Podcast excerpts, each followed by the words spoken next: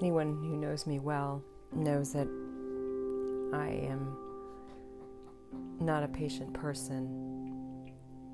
And I remember years ago a um, at a Bible study, one of the women said, "Well, if you pray for patience, then God will put you in a situation that will require patience. And so it's not as much of our our just receiving patience, it's a matter of how aware we are in the testing of it. And certainly this time is is a time of testing our patience as we wait in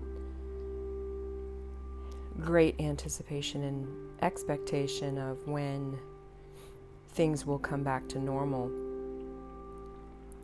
And this is a great teaching for us to recognize where that pain of expectation comes and how patience can soothe the pains of expectation and anticipation. In Henri Nouwen,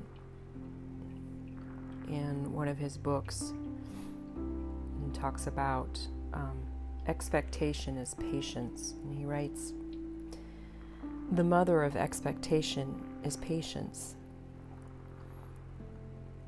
Without patience, our expectation degenerates into wishful thinking. The first thing that Jesus promises is suffering. I tell you, you will be weeping and wailing, and you will be sorrowful. But he calls these pains birth pains. And so what seems like a hindrance becomes a way.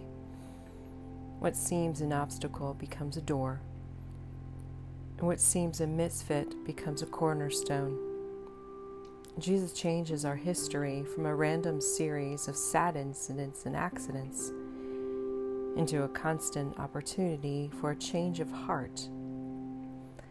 To wait patiently, therefore, means to allow our weeping and wailing to become the purifying preparation by which we are made ready to receive the joy which is promised to us.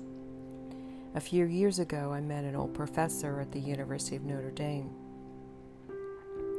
Looking back on his long life of teaching, he said with a funny twinkle in his eyes, I've always been complaining that my work was constantly interrupted until I slowly discovered that my interruptions were my work.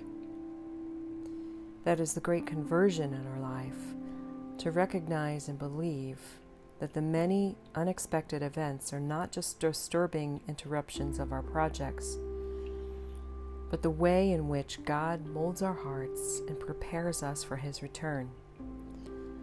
Our great temptations are boredom and bitterness.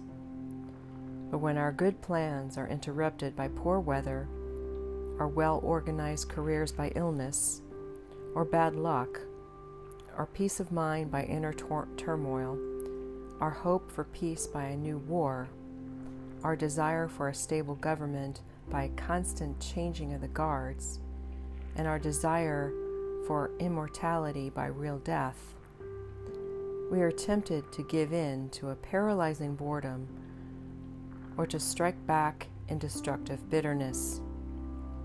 But when we believe that patience can make our expectations grow, then fate can be converted into a vocation, wounds into a call, a call for deeper understanding, and sadness into a birthplace of joy